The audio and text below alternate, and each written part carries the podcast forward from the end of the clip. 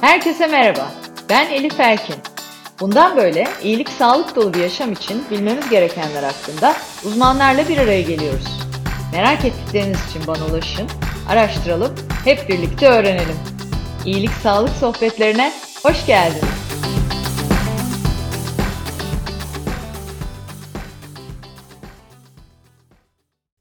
İyilik Sağlık Sohbetlerinin yeni bölümüyle karşınızdayım.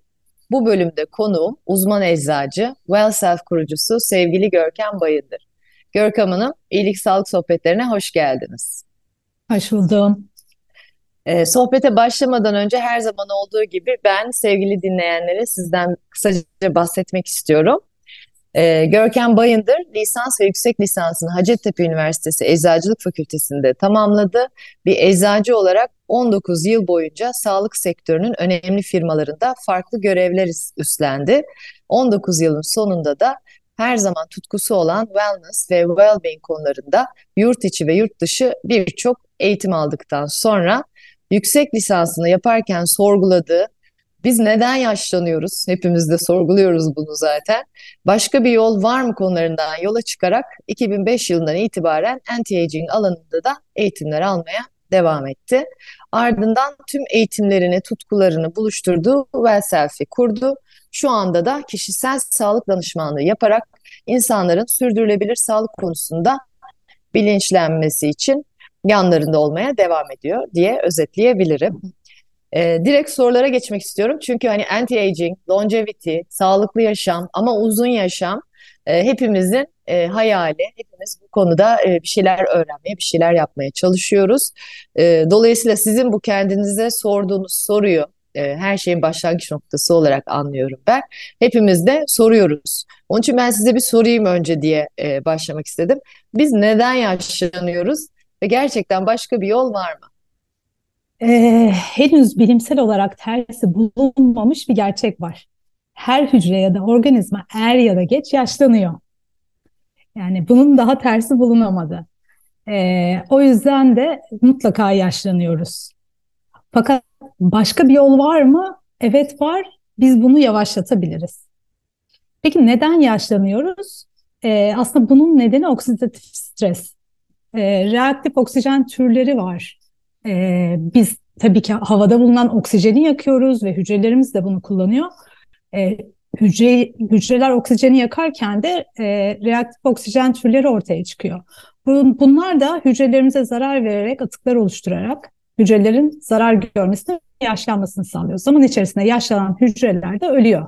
Aslında bu organizmalarımız için de geçerli. Çünkü e, bu reaktif oksijen türleri hem hücre içi protein, lipid hem de DNA'ya hasar veriyor. Zaman içerisinde de hücrelerimiz fonksiyonelliğini kaybediyor.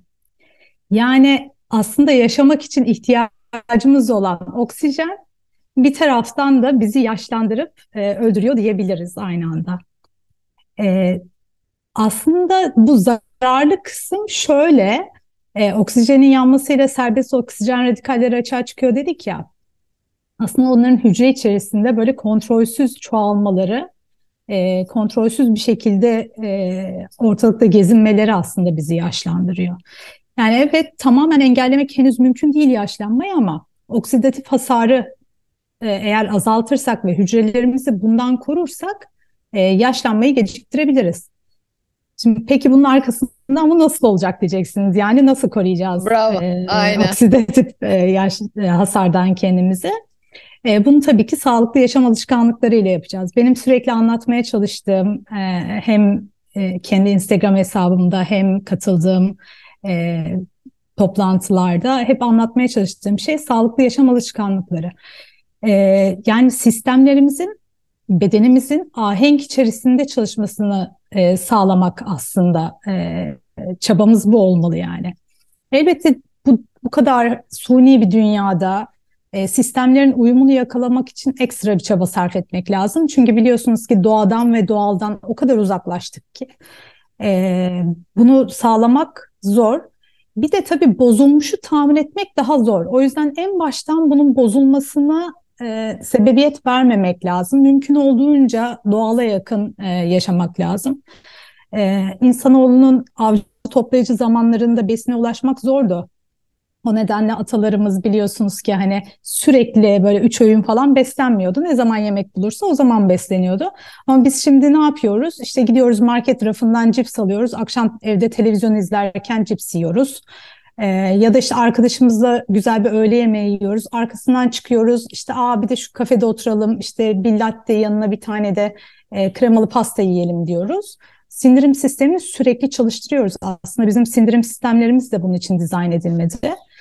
Ee, tabii şöyle de bir şey var. İnsan bedeninin adaptasyon kapasitesi de yüksek. Yani zaman içerisinde e, o yemeğe kolay ulaştığımız modern hayata da bir miktar uyumlanmışız.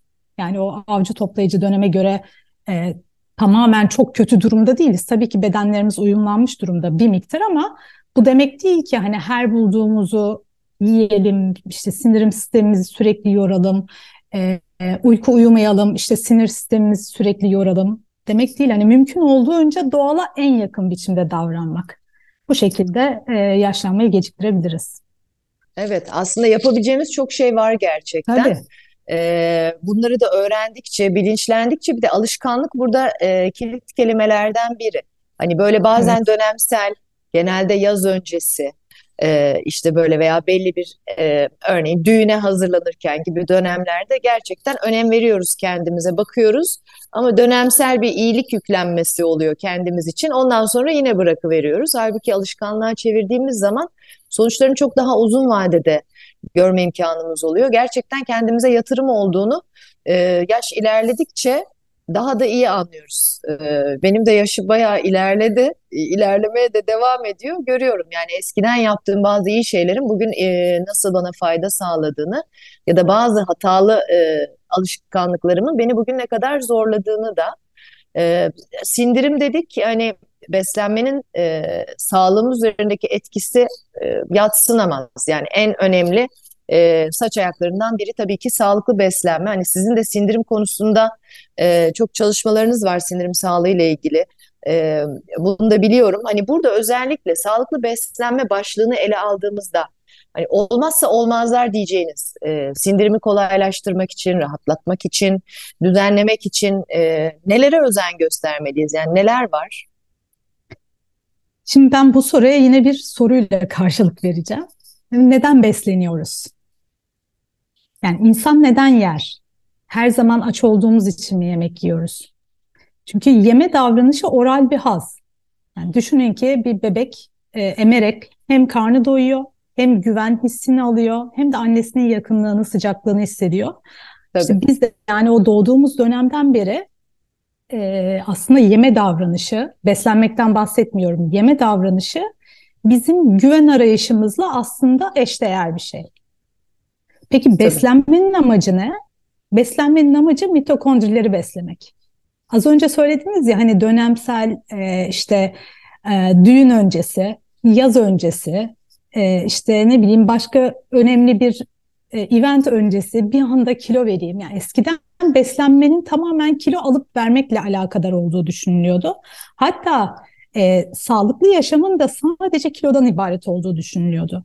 Çok doğru. E, Şimdi günümüzde tabii bütün bunlar daha çok konuşulmaya, daha çok anlaşılmaya başlandığı için e, beslenmenin amacının da mitokondrileri beslemek olduğu birazcık daha fazla anlaşılıyor diye düşünüyorum.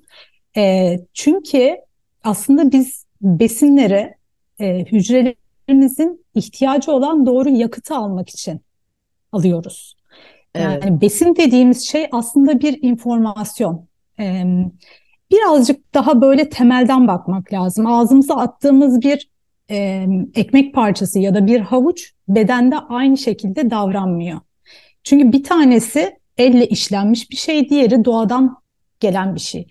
E, ikisinin hani moleküler düzeyde baktığınız zaman bedendeki davranışları tamamen başka. Siz laboratuvarda bir şeyi e, yaptığınız zaman davranışı başka. İnsan bedeni o kadar kompleks bir mekanizma ki bedendeki davranışı farklı. Dolayısıyla hücre için e, doğru olan yakıtı almak beslenmemizin asıl amacı olmalı. Peki her zaman bu amaçla besleniyor muyuz? Bu amaçla Maalesef. beslenenler Evet, bu amaçla beslenenler sağlıklı kişiler. Yani yeme davranışını dürtüsel yapan kişiler aslında güven arayışında olan kişiler. Evet. Ee, ve yeme davranışını bir şeyleri bastırmak için, o duygularını bastırmak için, başka bir şey örtmek için yapan kişiler bir şekilde yavaş yavaş aslında o sağlıktan, o iyi olma halinden uzaklaşıyorlar maalesef. Tabii evet. çok doğru. Ee, şimdi mesela kendimden de düşünüyorum. Zaman zaman stres arttığı zaman e, anlık böyle bir hani e, ihtiyaç hissediyorum sanki. Bir tatlı bir şey yemem lazım ya da hemen e, yeme e, içeriğimin de değiştiğini görüyorum. Yani daha çok böyle anlık lezzet veren yemekler ama e, maalesef tabii ki zararı da olan e, işte o soslar, o e, daha işlenmiş gıdalar o an için belki dediğiniz gibi haz veriyor ama tamamen işin e, psikolojimizle ilgili olduğunu bilerek o dürtüleri nasıl bastıracağımızı ya da o dürtü geldiği zaman belki nasıl sağlıklı bir şeyle onun üzerinden geleceğimizi de hep e, aklımızın bir kenarında tutmak lazım herhalde. Kesinlikle. Ee, elbette yediğimiz besinin ne olduğu ve hani iyi sindirim kadar e, hatta en az onun kadar yemekte kiminle olduğumuz, hangi duyguyla sofraya oturduğumuz da önemli. Yani eğer siz e, hırsla sofraya oturursanız sindirim enzimleriniz de hırsla çalışır. Ya da büyük bir üzüntüyle oturursanız enzimleriniz bu şekilde çalışır. E, sindiriminizi bu şekilde engellemiş olursunuz. Dolayısıyla hani kiminle gerçekten keyif alarak mı yemek yiyorsunuz? O anlık o hırsla mı yiyorsunuz? Sinirle mi? Üzüntüyle mi yemek yiyorsunuz? Çok çok çok önemli.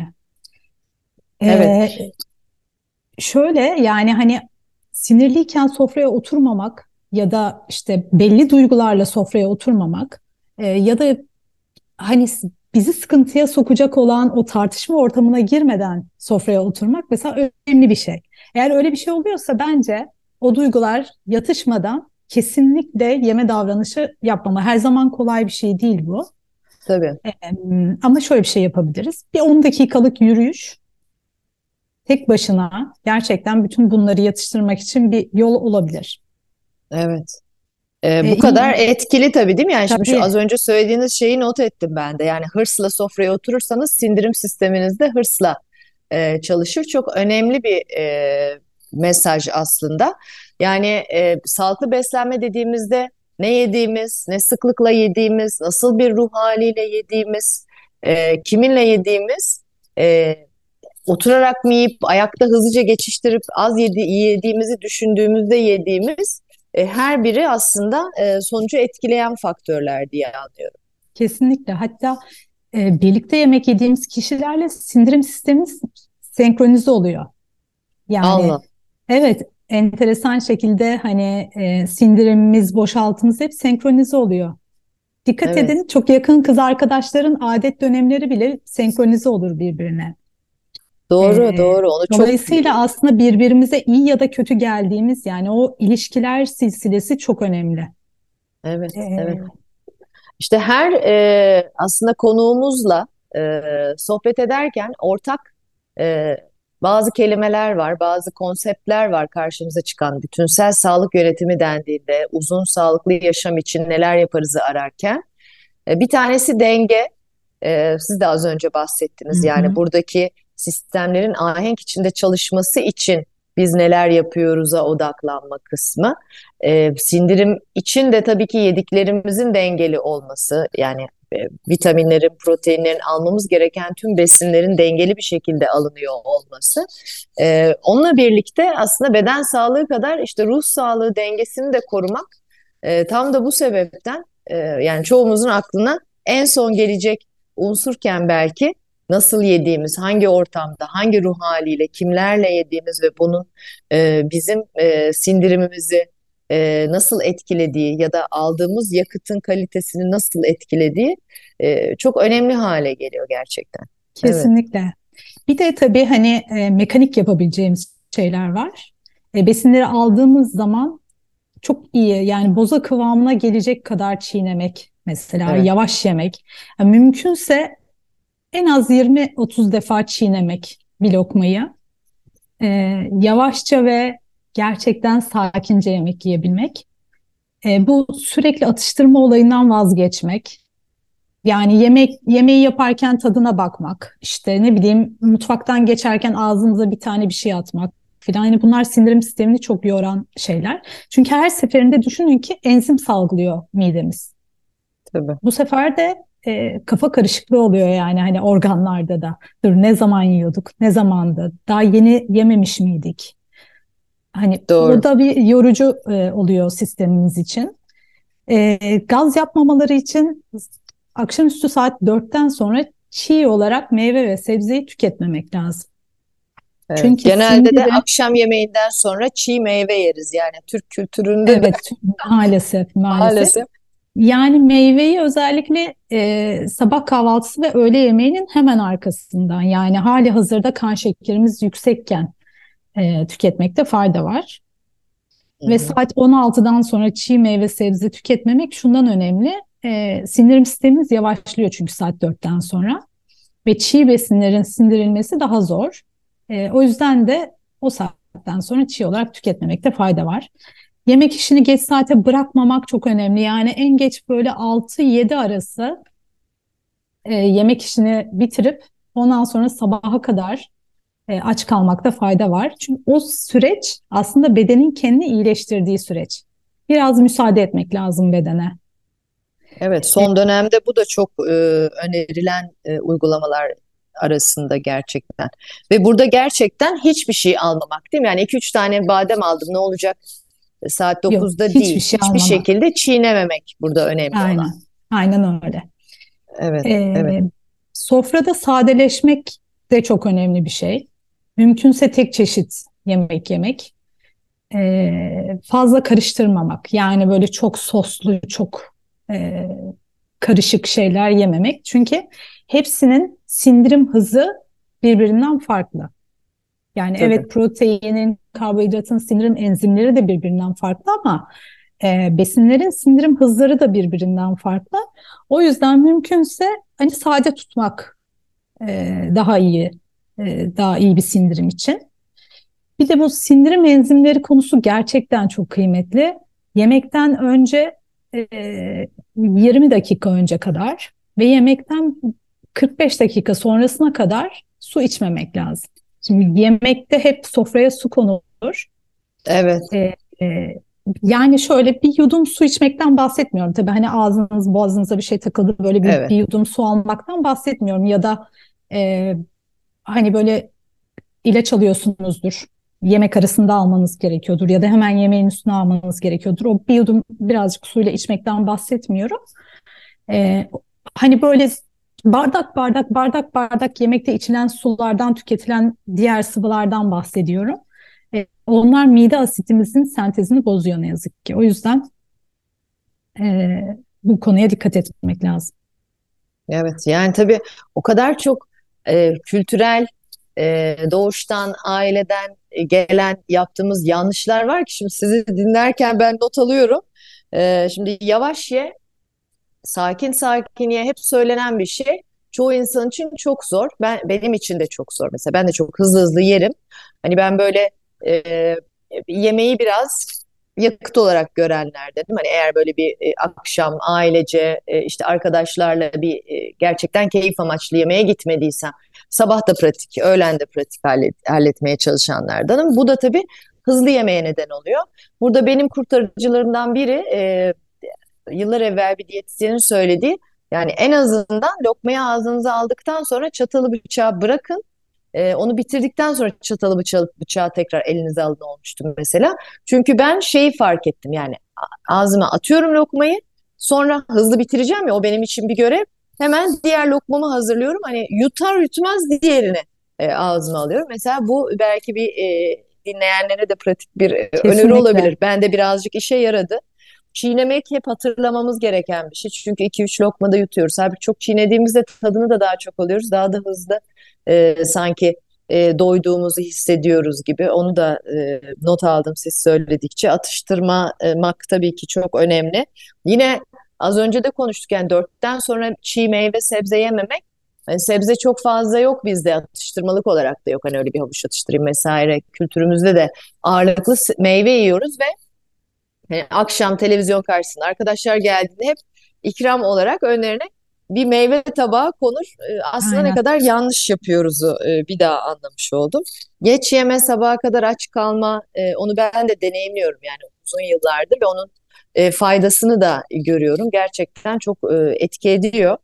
Sofrada sadeleşmek deyince şimdi siz onu da yazdım. Hani o da yine şimdi Türk kültüründe nedir? Önden çorba gelir, hep bir salata olur, Aynen. yemek gelir, pilav olmazsa olmaz, bir de üstüne tatlı falan. Ben öyle ilk evlendiğimizde e, ben ve eşim beşer kilo almıştık. Çünkü ben de bece- yemek pek becerebilen bir e, insan da değilim yani. Uğraş uğraş eksik de bir şey olmasın diye. Halbuki ikimize de kötülük ettiğimiz zaten birinci yılın sonunda görmüş oldum. E, orada da ona dikkat etmek çok önemli. Bir de su. Su konusu da yani şimdi siz söylediniz. Hani 8 maddeden biri olarak onu da not aldım. E şimdi biz suyu nedir? Her zaman soframızda olur gerçekten. Yemekle yeriz. Halbuki bu da Aynen. işi zorlaştırıyor. E, Kesinlikle. alışkanlıklarımızı değiştirmemiz lazım. Yani o e, iki kere iki dört onu her seferinde görüyoruz. Bunu da biraz sürekli kendimize hatırlata hatırlata yapacağız herhalde. Böyle sizleri dinleye dinleye yapacağız ve e, yaşlanmayı bir şekilde istiyorsak yavaşlatmak için çaba göstermemiz lazım. Evet. Şimdi sindirim denince tabii e, akla gelen diğer kelime hemen bağırsak oluyor. E, bağırsakla ilgili de son yıllarda daha da bilinçleniyoruz. Bağırsak sağlığının önemini hepimiz artık anladık. İkinci beyin bağırsak kitapları bütün raflarda e, görüyoruz. E, burada tabii hani bağırsaklarımız da öyle e, organlar ki duygu durumumuzdan da otomatik olarak çok etkileniyorlar gerçekten. Bunu da deneyimliyoruz. Hani bu alanda ne söylemek istersiniz? Sizi dinlemek isteriz çokça. Ee, kesinlikle e, beyin ve bağırsak birbirine e, çok kuvvetli bağlarla bağlı. Bu bağlantıya da bağırsak beyin aksı deniyor. E, hem fiziksel hem de biyokimyasal olarak birbirine bağlı aslında. Şimdi sinir sistemimizi oluşturan e, hücreler var. Bunlara nöron diyoruz. E, beyinden gelen sinyaller bu nöronlar aracılığıyla vücudun diğer kısımlarına iletiliyor. İnsan vücudunda yaklaşık 100 milyar tane nöron var. Bu nöronlar da sürekli birbiriyle iletişim halinde ya. Bunların 500 milyon tanesi bağırsaklarda. Düşünün ne kadar büyük bir miktar. Şimdi biz e, mesela mutluluk diyoruz. Mutluluk hormonu var biliyorsunuz serotonin. Mutluluk beyinle ilgili bir şey. Yani düşünürüz işte mutlu oluruz kalbimiz, duygularımız falan diye düşünürüz ya. Serotonin %95 bağırsaklarda sentezleniyor. Yani mutluluk %95 hormonumuz bile evet Bağırsakta. hormonumuz bile bağırsakta sentezleniyor. Evet bunu bilmiyorum. Ee, tabii bir miktar beyinde de sentezleniyor. Hatta e, bu hani antidepresan ilaçlar vardır serotonini artırmaya yönelik. Onlar o sadece yüzde beşlik kısma hani etki ediyor yani öyle düşünün. Evet, evet, Hani gut feeling diye bir şey vardır ya. evet. E, bir şeyi hani bağırsağınızdan hissedersiniz gibi aslında duygularınızı hani oradan hissedersiniz. İşte o bunun karşılığı aslında. Bağırsaktaki e, bakteriler ki biz mikrobiyota diyoruz biliyorsunuz orada e, bizimle birlikte yaşayan milyarlarca bakteri var. E, bu bakteriler mesela GABA diye bir e, e, nörotransmitter sentezliyor. Nörotransmitter dediğimizde vücudumuzda organ ve sistemlerin birbiriyle iletişimini sağlayan kimyasallar aslında. Evet, bunlar beyinden salgılanıyor. Duygu ve davranışlarımızın kontrolünden sorumlu. Ama bağırsaktan e, salgılananlar da var dediğim gibi. Ve mesela bunlardan bir tanesi GABA. Gamma aminobutyrik asit. E, GABA korku ve anksiyeteden sorumlu. İşte derin uyku uyumamızdan sorumlu olan bir nörotransmitter. Ve mesela bunlar bağırsaktaki dost bakterilerimizden sentezleniyor. Ee, Anksiyete de aslında doğrudan e, ilişkili diyebiliriz yani bağırsak ki, yani- sağlığımızla. Kesinlikle hani korku hissettiğinizde ya da gergin hissettiğinizde, heyecan hissettiğinizde hep bir bağırsağımıza vurur ya. Midemize vurur, Evet. bağırsağımıza vurur o heyecanlı durumlarda. Ee, bunların sebebi bu. Ee, Evet, bir de evet. kısa zincirli yağ asitleri var. İşte bütyrat, propionat, asetat gibi. Dost bakteriler bunları da üretiyor ve bunlar da e, yine iştah kontrolü sağlamamıza yardımcı oluyor mesela.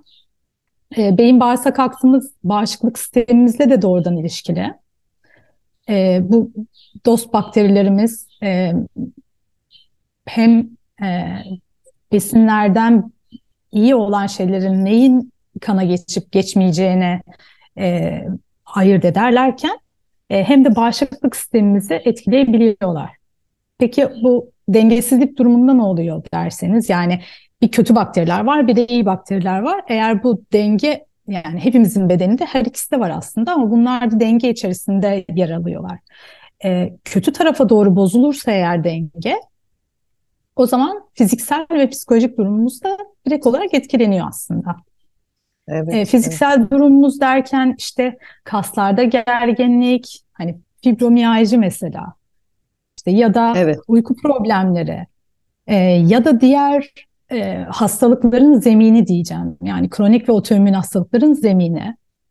E, duygusal tarafta da işte gerginlik, sinirlilik, kaygı, depresyon. Yani onlar olduğu zaman bağırsak etkileniyor.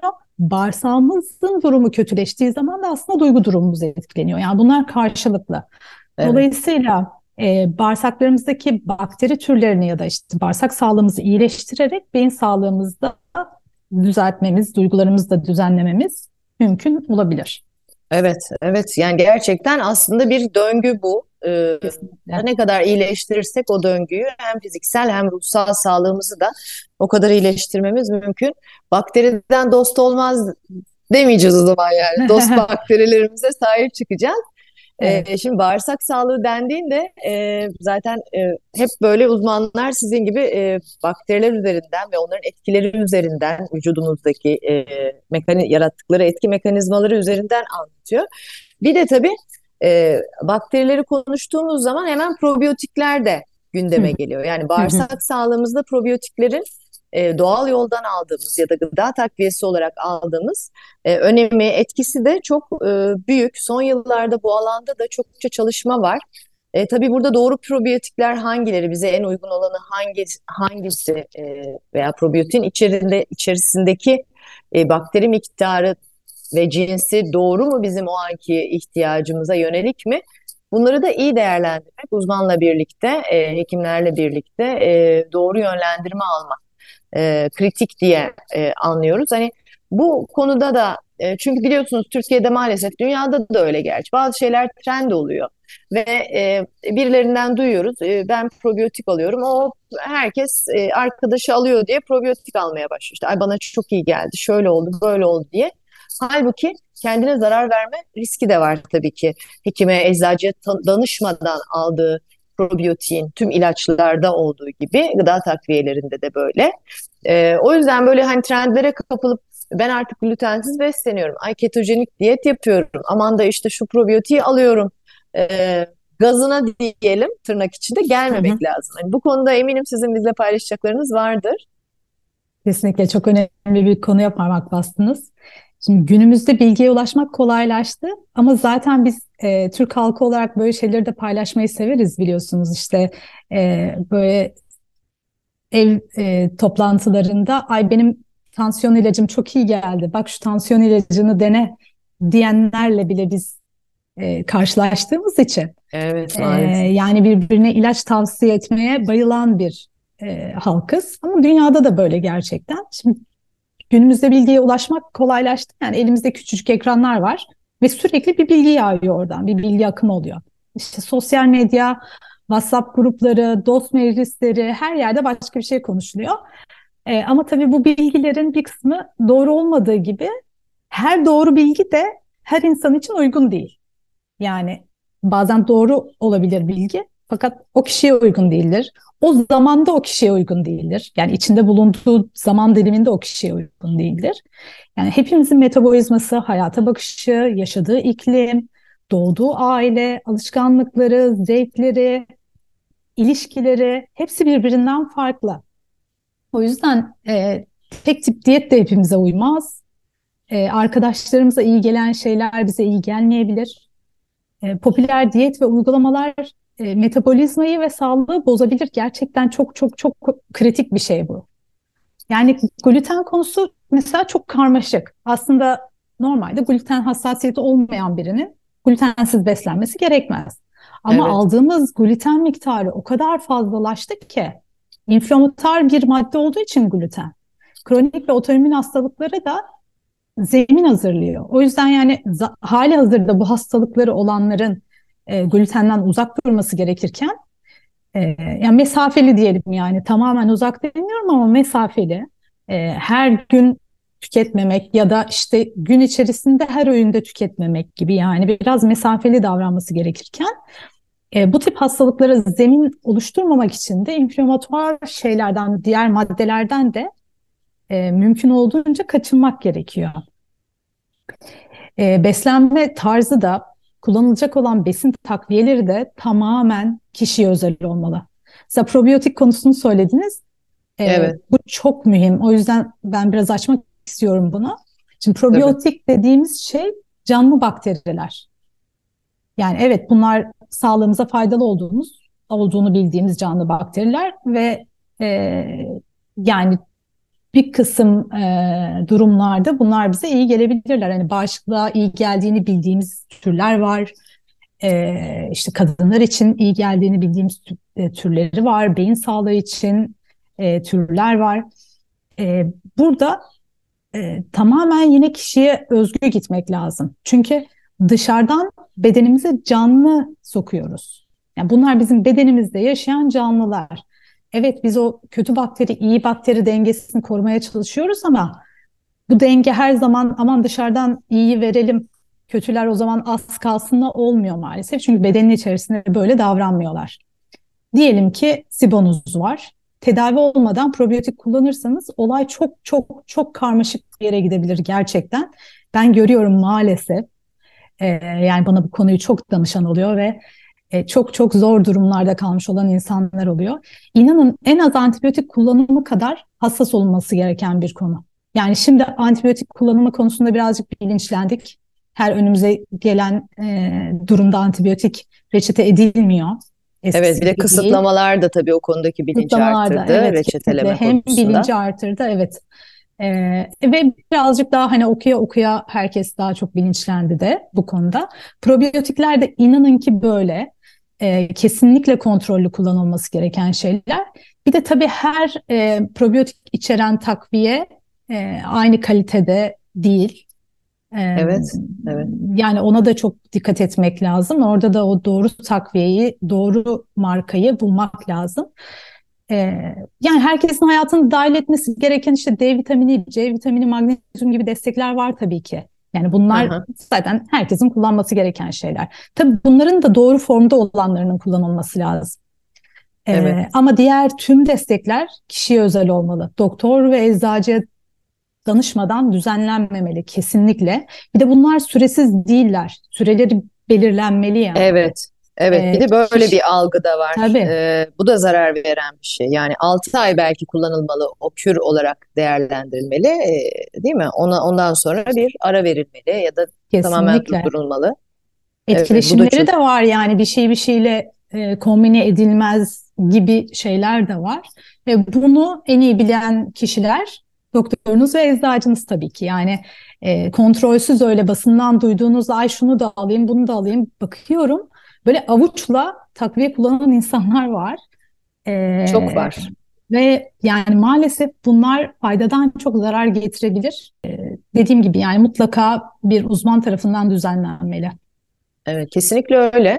Prebiyotikler için de aynı şey geçerli. Burada e, hani öncesinde bir belli tetkiklerin yapılıp hani mevcut durumunuzun gerçekten ne olduğuna bakılması, sonrasında doktorun eczacının yönlendirmesiyle dediğiniz gibi belirlenen sürede bu gıda takviyelerinin kullanımı hatta o sürenin sonunda da tekrar ölçümler yapılarak ne kadar işe yaradığının değil mi yani e, nasıl bir fayda Kesinlikle. sağladığını görülmesi de çok e, kritik. Biz şimdi e, üyelerimizde görüyoruz. E, az önce dediniz ya avuç avuç gıda takviyesi alan evet. insanlar var. Özellikle tabii Covid döneminde hepimiz bir e, paralize olduk. Çok korktuk. Anksiyetemiz çok arttı. Doğru. Kendimize iyi bir şey yapmak istedik ve maalesef ki e, hiç akılcı olmayan şekilde e, gıda takviyelerini hayatımıza bolca kattık. Kokteyl yapıyorduk yani. Sen ne alıyorsun? D vitamini, C vitamini. Hep onu söylüyorum. Sen ne alıyorsun? İşte magnezyum, çinko. Sen o probiyotiği. E, halbuki mesela bizim üyelerimizde şunları gördük. D vitamini e, toksite e, gelişmiş. Boyutunda, o kadar çok mi? almış evet. ki. E, tabii. E, bu sefer ne oluyor? Böbreğe e, yükleniyor. Böbreğe zarar verebiliyor. Çünkü bu aldıklarımızın bir de e, atılması var. E, vücudun gereksiz yorulması. Bir de etkileşim dediniz onun da altını çok çizmek istiyorum. Yani ilaç kullanımında olduğu gibi hani nasıl ki siz bir e, dahiliye uzmanına gittiğinizde size bir ilaç yazmadan önce tansiyon için veya farklı bir rahatsızlığınız için başka kullandığınız hangi ilaçlar olduğunu soruyorsa bunu da hani sadece merakından sormuyor. O ilacın kendi reçete edeceği ilaç, ilaçla etkileşimi var mı diye soruyor ki yanlış bir e, tedavi uygulaması. Aynı şey tabii gıda takviyeleri için de geçerli. E, o yüzden etkileşime de mutlaka e, dikkat etmemiz lazım diye anlıyorum. Kesinlikle. Süresiz kullanmamalıyız. Zaten uzmana, eczacıya, doktora danışmadan e, kullanmamalıyız. E, bir de Kesinlikle. şu da çok önemli. Şimdi mesela ben size soruyorum ne alıyorsun? İşte çok yorgun uyanıyordum ya da uyuyamıyordum. Magnezyum bana çok iyi geliyor. Ama hangi magnezyum? Onu Tabii. düşünmüyoruz. Bu sefer gidiyoruz eczaneye magnezyum alayım diyoruz bildiğimiz markanın bir magnezyumunu alıyoruz ama stratını mı alıyoruz, nesini alıyoruz, onu mu almamız gerekir düşünmeden. Yani bu işin şakası yok. Hani bu Kesinlikle. konunun gerçekten e, bilinçlenme e, ile çok e, bağlantılı olduğunu defaten söylememiz e, çok önemli diye düşünüyorum. Ama güzel bir şey söylediniz. Gidiyoruz eczaneye, magnezyum alıyoruz dediniz ya. Çoğu insan Evet. maalesef eczaneye gidip almıyor, internetten sipariş ediyor. Yani Aa, işte internet, tabii. internetten sipariş ettiğiniz zaman bir kere o takviyenin gerçek olup olmadığını bilemezsiniz. Yani çok sahte ürün var piyasada. Ya Miadı geçmiş ürün var, sahte ürün var. Bir de tabii internette şey sorma ihtimaliniz yok. Hani direkt bu alışveriş sitelerinden bahsediyorum. Sepete atıyorsunuz. Ne neyle etkileşir? Aslında ben şu ilacı da kullanıyordum falan deme şansınız olmadığı için Tabii. e, mutlaka bir eczacıya danışarak bunların kullanılmasını çok çok çok önemsiyorum ve sahte olmaması için de kesinlikle eczaneden alınması gerektiğini düşünüyorum. Evet, kaynakların güvenilir olması lazım. Bu sefer kendimize zarar veriyoruz gerçekten. Evet. Şimdi bağırsaktan ilerledik hani sindirimi bayağı bir e, konuşmuş olduk. Kesinlikle çok önemli. E, altını defaten çizmemiz lazım. Doktora, eczacıya danışmadan e, kendi kendimize e, hiçbir şekilde ilaç almadığımız gibi e, gıda takviyelerini de almamamız gerektiğinin. Şimdi az önce e, bahsettiğiniz SIBO'da e, çok e, yaygınlaşmaya başlayan ya da belki bilinçlendikçe daha e, fazla teşhis konulmaya başlanan rahatsızlıklardan biri ve de sıklıkla e, irritable bağırsak sendromuyla da e, karıştığını e, görüyoruz hassas bağırsak sendromuyla da. E, toplumun %15'inde de e, var olduğu e, söyle- söyleniyor. Hani İBS ile SIBO'nun farkı nedir? Nedir bu hastalıklar? Nasıl anlarız? Hangi semptomlarla biz hekime başvurmalıyız? Beslenme şeklimizde mi bunu düzeltmeliyiz? Sadece ilaç tedavisi midir? Belki birazcık da e, bu konudan bahsedebiliriz. Tabii yani e, öncelikle bence %15 çok iyimser bir e, rakam. E, özellikle Türk e, toplumunda ben rakamın çok çok daha yüksek olduğunu düşünüyorum. E, SIBO nedir? SIBO ince bağırsakta e, olmaması gereken bakterilerin aşırı üremesidir. Normalde bizim ince bağırsağımızda bakteri bulunmaz. O hani mikrobiyota dediğimiz ince bağırsakta değil, kalın bağırsakta. E, ince bağırsakta e, orası steril bir ortam ve besinlerin e, emiliminin gerçekleştiği yer. Orada e, olmaması gereken bakteriler aşırı üreyince SIBO ortaya çıkıyor. E, ve oradaki o bakteriler bizim yediğimiz besinlerin içerisindeki işte lif, şeker gibi maddeleri fermente ediyorlar ve hidrojen ve metan gazı üretiyorlar. İşte SIBO hastaları böyle yemek yer yemez şişkinlik, hazımsızlık, gaz hissederler. Bunları aslında o bakteriler üretiyor. Çünkü normalde insan vücudu gaz üretmez. Bakteriler üretir. O da hani e, iyi ve kötü bakteriler dengedeyse çok az bir miktar gaz olması normaldir. Hani ama böyle sürekli gazlı dolaşmazsınız. Bu anormal bir durum. İBS dediğimiz hassas bağırsak sendromu da çoğunlukla ishalle, bazen de kabızlıkla ilerleyen bir inflamatuar bağırsak sorunu aslında. E, fakat bakıldığında İBS hastalarının çoğunda altta yatan nedenin SIBO olduğu görülüyor. SIBO tedavi Hmm. edilince İBS geçiyor. Eskiden İBS'nin psikolojik nedenlerle olduğu düşünülürdü. Hatta çoğunlukla da antidepresan reçete edilirdi. E, İBS'nin tedavisinde. Fakat son yıllarda bakılmış ki çoğunun altında SIBO var ve SIBO tedavi edilince de İBS semptomları geçiyor.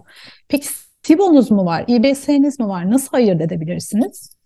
Ee, evet. Bir kere ikisinin şeyleri çok benziyor semptomları. Yani ikisinde de işte karın ağrısı, şişkinlik, ishal ya da kabızlık, işte bulantı olması, depresif ruh hali olması çok normal.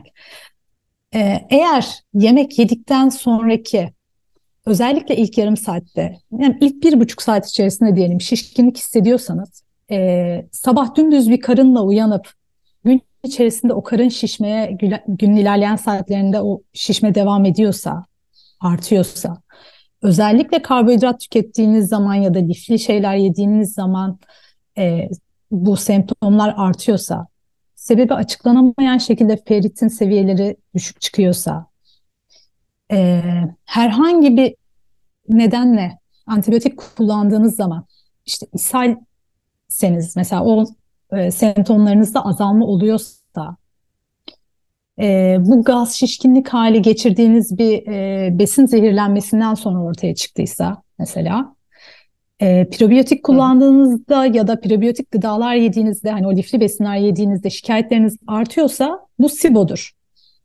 Çünkü hmm. İBS'de o şişkinlik hali yemek yedikten sonra oluşur e, ve tuvalete gittiğiniz zaman yani yemekten hemen sonra zaten tuvalete gidilir ve ondan sonra rahatlama gerçekleşir. Yani o karın ağrısı ve şişkinlik gün boyu devam etmez. Tamamen hani yemekle alakalı. Direkt böyle beslenmenin sonrasında olur ve boşaltım gerçekleşince de rahatlar. Ama SIBO'nunkisi bütün gün süren ve artan bir şişkinlik hali. Sabahları ama çok güzel bir karınla kalkarsınız. Dümdüzdür. Hatta evet. böyle e, benim danışanlarımdan işte fotoğraflar geliyor. 6 aylık hamile gibiyim diye. Evet. Yani öyle evet. bir şişme hali olur. E, su içsem şişiyorum gibi böyle hani şeyler söylemleri vardır e, SIBO hastalarının. E, meyve sebze yiyorum, çok sağlıklı besleniyorum ama şişkinliğim daha da artıyor. E, işte kiraz yedim, felaket şiştim falan gibi böyle e, şeyler olur. E, söylemleri olur SIBO hastalarının. E, bu şekilde ayırt edebiliriz. Ama tabii yani teşhis ve tedavi yapacak kişi hekimdir. Tabii mutlaka tabii. E, bunun için doktora gitmek lazım. Tabii bu arada eğer hani huzursuz bacak, işte fibromiyalji, roza, e, romatoid artrit, sedef, e, vitiligo falan gibi böyle başka hastalıklar varsa bunların da SIBO açısından mutlaka ve mutlaka değerlendirilmesi gerekir. E, çünkü bunların da büyük bir kısmının altında SIBO yatıyor maalesef. Hmm, o onlar da ilişkili. Diğer evet. hastalıklar da SIBO ile ilişkili. Evet, evet. evet. evet. Vallahi süper oldu. E, çünkü e, şimdi şöyle bir durumumuz var ya bizim. Bunları yaşıyoruz. Hepimiz zaman zaman yaşıyoruz hı hı. ve normalize ediyoruz. Yani aslında bu semptomları gördüğümüzde, şimdi çok güzel de özetlediniz. E, bunları gördüğümüzde mutlaka bir hekime gidip e, danışmamız lazım ve çözümü de var üstelik. Yani burada bir yola evet. gireceğiz. Halbuki evet. biz ne yapıyoruz? Ay çok yedim, şiştim diyoruz. Ee, işte onu yapsam şişkinlik bunu yap. Bir de toplumun genelinde de var ya o şişkinlik, kabızlık, gaz kimle evet. konuşsak normalize ediyoruz ve Tabii. diyoruz ki işte mevsim geçişinden e, diyoruz ki e, Merkür retro, Venüs ileri Aynen. gidiyor. Ben yine aynı örneği veriyorum. Benzer durumu çünkü şunda da gördük. Yani SIBO için söylediğinizi son dönemde Hashimoto'da ciddi bir e, artış gözlemliyoruz biz en azından. E, kendi üyelerimiz arasında da bunu gözlemliyoruz. Ve baktığımız zaman şunu da gördük. Bu kişiler bu sorunla uzun yıllardır yaşıyorlar zaten. Ama ne oluyor? Ben uyanıyorum diyorum ki ya e, çok yorgun uyandım. E, halim yok bu aralar e, size. Siz de bana diyorsunuz ki ya evet bir, bir haftadır ben de öyle uyanıyorum. Yataktan kendimi zorla kazıyarak gidiyorum. Hah tamam diyorum ben. Herkes böyle. Ve Aynen. Merkür ve Venüs ve e, o ve bu ve yine normalize ediyoruz. Yani halbuki Aynen. gerçekten kendimizde bir şeyler gördüğümüzde hani bunu bütünsel değerlendir. E, hekime e, danıştığımız zaman e, hem o anki rahatsızlığı hem onun altında yatan nedeni bazen de evet ince bağırsakta bakterilerin çok olması da e, neden ço çoğaldı? Ne oldu da benim e, bağırsak sistemim değişti, bozuldu? Acaba bu sindirimle mi alakalı ya da aldığım bir ilacın mı sonucu? Altında yatan az önce dediğiniz gibi başka bir hastalık mı var? İşte tüm bunların bütünsel değerlendirilmesi lazım. Yani bütünsel Kesinlikle. sağlık yönetimi tam da böyle bir şey. O açıdan da Kesinlikle. çok çok faydalı bilgiler oldu. Hatta bir şey Ee, eklemek istiyorum burada müteşekkiriz tabii. izninizle. Şöyle hani bu belli hastalıkların altında yatan neden aslında SIBO çıkabiliyor demiştik ya. SIBO da aslında neden değil sonuç olabilir yani başka bir şeyin sonucu olabilir. SIBO'nun da altında neyin yattığını bulmak lazım. Şimdi SIBO neden olabilir? Ee, baktığınızda geçirilmiş bir bağırsak enfeksiyonu olabilir, bir besin zehirlenmesi olabilir. Onun sonunda kalmış olan bakterilerin üremesinden olabilir. Mide asidi yetersizliğinden olabilir. Hani az önce konuştuk işte stresle masaya oturmak, e, mide asidinin sentezini azaltmak, işte çok su içmek e, e, gibi hani stres e, gibi şeyler mi- mide asidinin yetersizliğine neden oluyor.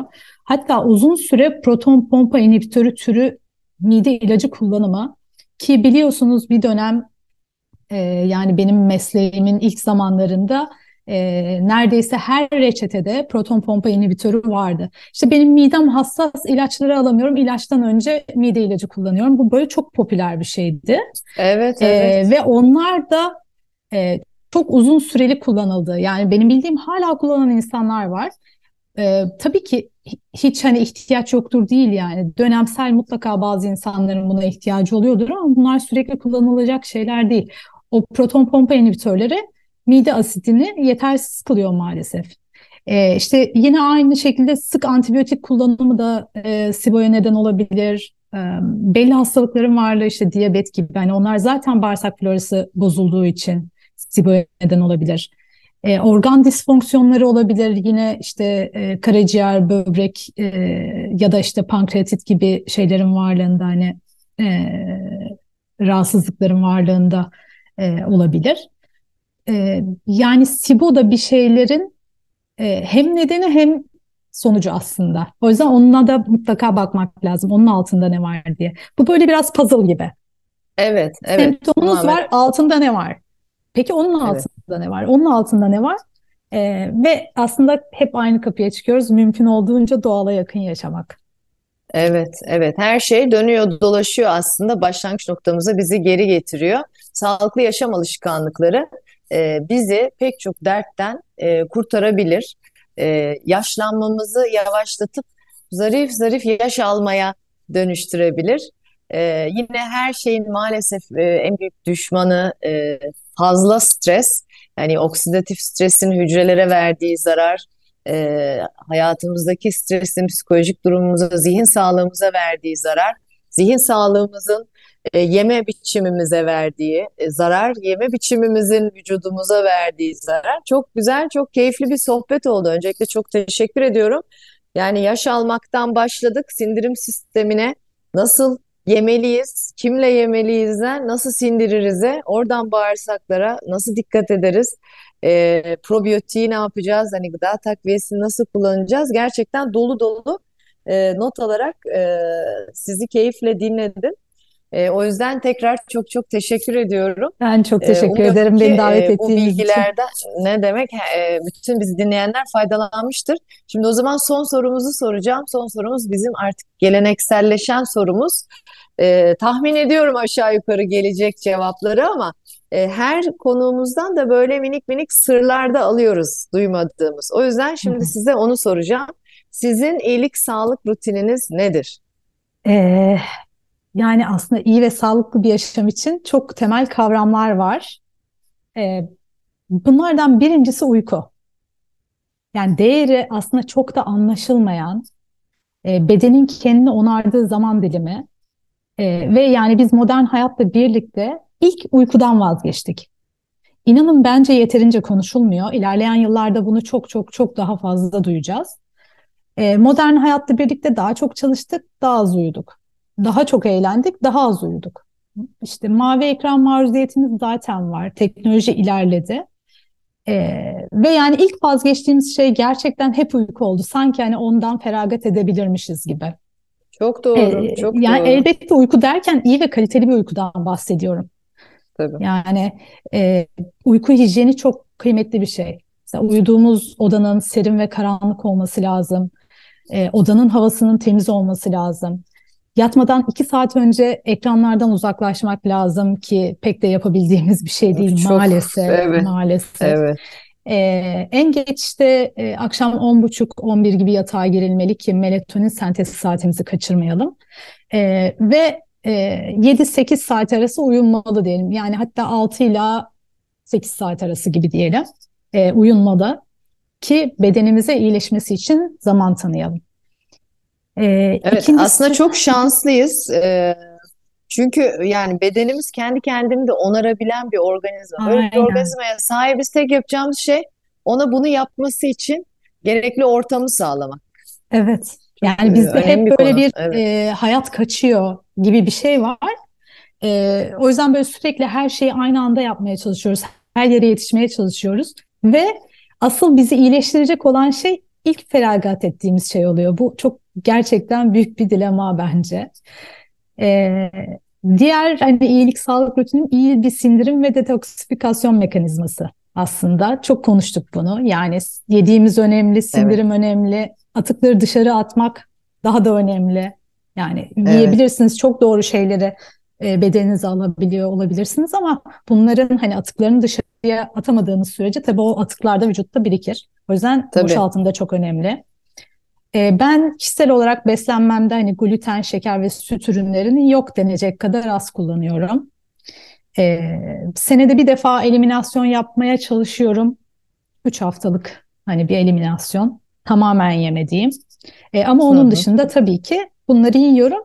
Az miktarlarda yani neredeyse yok diyebiliriz. Paketli gıda tüketmiyorum. Evet. E, mümkün olduğunca ilaçsız, hormonsuz, doğal ve mevsiminde beslenmeye çalışıyorum. Evet. E, Üçüncüsü besin destekleri kullanıyorum. Tabii ki bedenimde eksik olan şeyler dönemsel, hepimizin bedeninde oluyor. Hani ne kadar iyi beslenmeye ve iyi sindirime ulaşmaya çalışırsak çalışalım, e, bir önceki yüzyıla kıyasla maalesef gıdalardaki e, besin değerleri azaldığı için Evet. mutlaka hepimizin bedeninde eksiklikler olabiliyor. İşte yaşadığımız stres, günlük hayatın koşturmacasıyla da bedenimizde bazı şeyler e, eksik olabiliyor. O yüzden bedenimde eksik olan vitamin, mineralleri yerine koyuyorum. E, zaten bunu konuştuk, herkesin ihtiyacı farklı. Tabii. Tabii. E, çevresel toksinlerden uzak durmaya çalışıyorum. Bakın bu Ya. da mesela çok az üstünde durulan bir konu bence.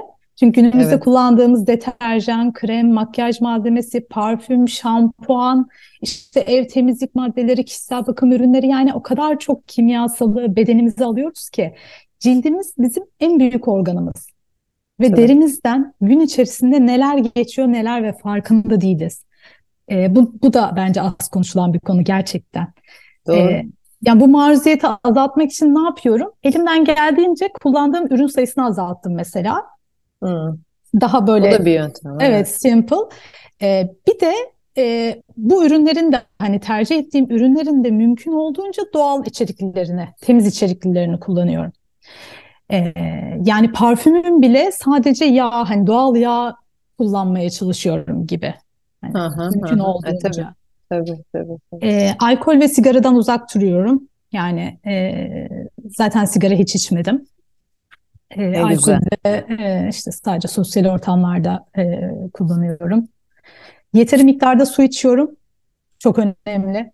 İşte günde iki Evet. buçuk üç litre kadar su içiyorum. Tabii hani yazın ihtiyacımız artabilir. E, ona göre dengelemek lazım. E, egzersiz yapıyorum. Haftada iki Evet. gün yoga yapıyorum mesela. Oh, ne güzel. Ki yoga hem e, sinir sistemi için de çok önemli. Yoga çok güzel e, gerçekten bedenimiz için hem beden farkındalığı için hem ruhsal farkındalık için yoga çok çok önemli. E, günde 20 dakika hareket etmeye çalışıyorum. Ne gibi? Yani baktım çok oturuyorum. Mesela bir kalkıp dolaşıyorum falan hani. E, Hı hı. mümkünse günde 10-15 dakika direnç egzersizi yapmak çok kıymetli. Bu da tabii yaş almakla ilgili bir şey. Çünkü yaş aldıkça kas kütlemiz azalıyor ve ileri yaşlarda bizim için en önemli şey kas kütlemiz olacak. Çünkü postürü korumamız lazım.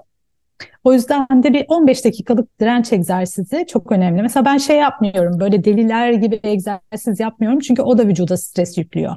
Yani gidip böyle Tabii. jimde bir saat koşu yapmak falan e, çok anlamlı gelmiyor bana benim bedenim için. Yani mutlaka işte sporcular için falan gerekiyordur. O da tamamen yine kişiye özel e, yapılması gereken bir şey. E, yine çok önemsediğim bir şey sağlıklı ilişkiler kurmaya çalışıyorum. Stres Evet, evet. kontrolü, stres kontrolü yani benim de kendim için üzerinde çok çalıştığım konulardan biri. Stressiz bir hayat tabii ki olmaz ama kendimizi bundan en az etkilenecek şekilde eğitebiliriz. Ee, bana iyi gelen, yanında rahat hissettiğim insanlarla görüşmeye çalışıyorum. Mesela bu demek değil ki yani sadece iyi zamanlarımızda görüşüyoruz, hani kötü zamanlarımızda e, yanımızda olan insanlar da destek olan, hatta sadece birlikte susabildiğimiz insanlar da önemli. Çok önemli. Çünkü e, koşulsuz sevildiğini ve desteklendiğini hissetmek hayattaki en kıymetli şeylerden biri. Yani böyle Kesinlikle. hissettiren ve böyle hissettirebildiğim bir çevre kurmaya çabalıyorum. Hmm, Gerektiği Harika. yerlerde hayır demeyi öğrendim. Mesela zor oldu tabii bu noktaya Çok gelene zor, kadar. değil mi? Yaşla ve tecrübeyle de olgunlaşıyor insan. Evet. Ee, ama bir şey eğer görev diye yapıyorsak o bizi hasta ediyor. O yüzden hani canı gönülden zevk alarak bir şeyler yapmaya çalışıyorum. Ee, ya da yapmamız gereken şeyleri zevk alabileceğimiz duruma getirmeye çalışıyorum. Ee, bu hayır demek gerçekten önemli. Yani hastalıkların hatta Gabor Mate söylemişti galiba. Ee, bana gelen e, hastaların çok büyük çoğunluğu zamanında hayır demeyi öğrenememiş kişilerden oluşuyor diye. O kadar Ee, önemli ki yani bu kadar e, önemli, ayrı aynen. bir e, seans konusu yani ayrı bir Kesinlikle. e, sohbet konusu gerçekten. E, çünkü Kesinlikle. maalesef ki e, geç öğreniyoruz. Yani o da belki toplumsal bir şey. E, ben de kendimde onu görüyorum. Yani hayır demeyi e, yaş ilerledikçe e, daha e, iyi yapabiliyorum. Hani yapabiliyor muyum? Her demem gerektiğinde hala diyemediğimi e, biliyorum. E, ama e, aslında çocuklarımızı böyle yetiştirsek e, onlara ne kadar büyük bir iyilik yapmış oluruz. Yani onu becerebilirsek. Evet, Evet, keşke. evet, Ama hayır hayır diyemediğimiz noktalarda da onu diyemediğimizin gerçekliğinde farkında olmak da önemli bir şey. Yani kendimizi e, gözlemleyebilmek, onu yapamadığımızı da görmek, neden yapamadığımızı sorgulamak için çok önemli. Yani evet diyemedim, bu sefer hayır diyemedim ama en azından hayır diyemediğimi görüyorum. Burada demem gerekirdi. İyi gözlemleyebilmek, kendimizi yargısızca gözlemlemek çok evet. önemli. E, günde 10 dakika meditasyon yapmaya çalışıyorum. Tabii her Oh, zaman ne yapamıyorum ama e, yaptığım zamanlar çok iyi hissettiriyor. O yüzden e, mümkün olduğunca 5 dakika, 10 dakika Süper. yapmaya çalışıyorum. Vallahi harika. Ben söylüyorum en az 100. Harika harika diyorlar ve hepsi çok bütünsel oldu. O açıdan da böyle eminim ki benim gibi not alarak yine e, dinleyenler e, olmuştur. Çok çok teşekkür ediyorum. E, umuyorum ki e, her şey böyle gönlümüzce olur hepimizin. E, güzel günler olur hepimiz için. E, çok e, mutlu oldum geldiğinizde. E, umuyorum ki yeniden de e, görüşürüz en kısa sürede. Çok teşekkür ederim tekrar beni davet ettiğiniz için. Benim için de çok çok çok keyifli bir sohbet oldu. E, dinleyenlere küçücük bir mesajım var. Lütfen kronik hastalıklarım var, işte yaşamdan zevk almıyorum demesinler. Bunların hepsi geri döndürülebilir. Yaşam kalitemiz artabilir. Sağlıklı yaşam alışkanlıklarına ulaşmak çok da zor değil. Her gün böyle minik bir adımla başlayarak inanılmaz gelişim sağlayabiliriz. O yüzden yani bu benim genetiğim ya da kaderim diyerek hayattan zevk almayı bırakmayalım, vazgeçmeyelim, bedenimize yatırım yapalım. Harika.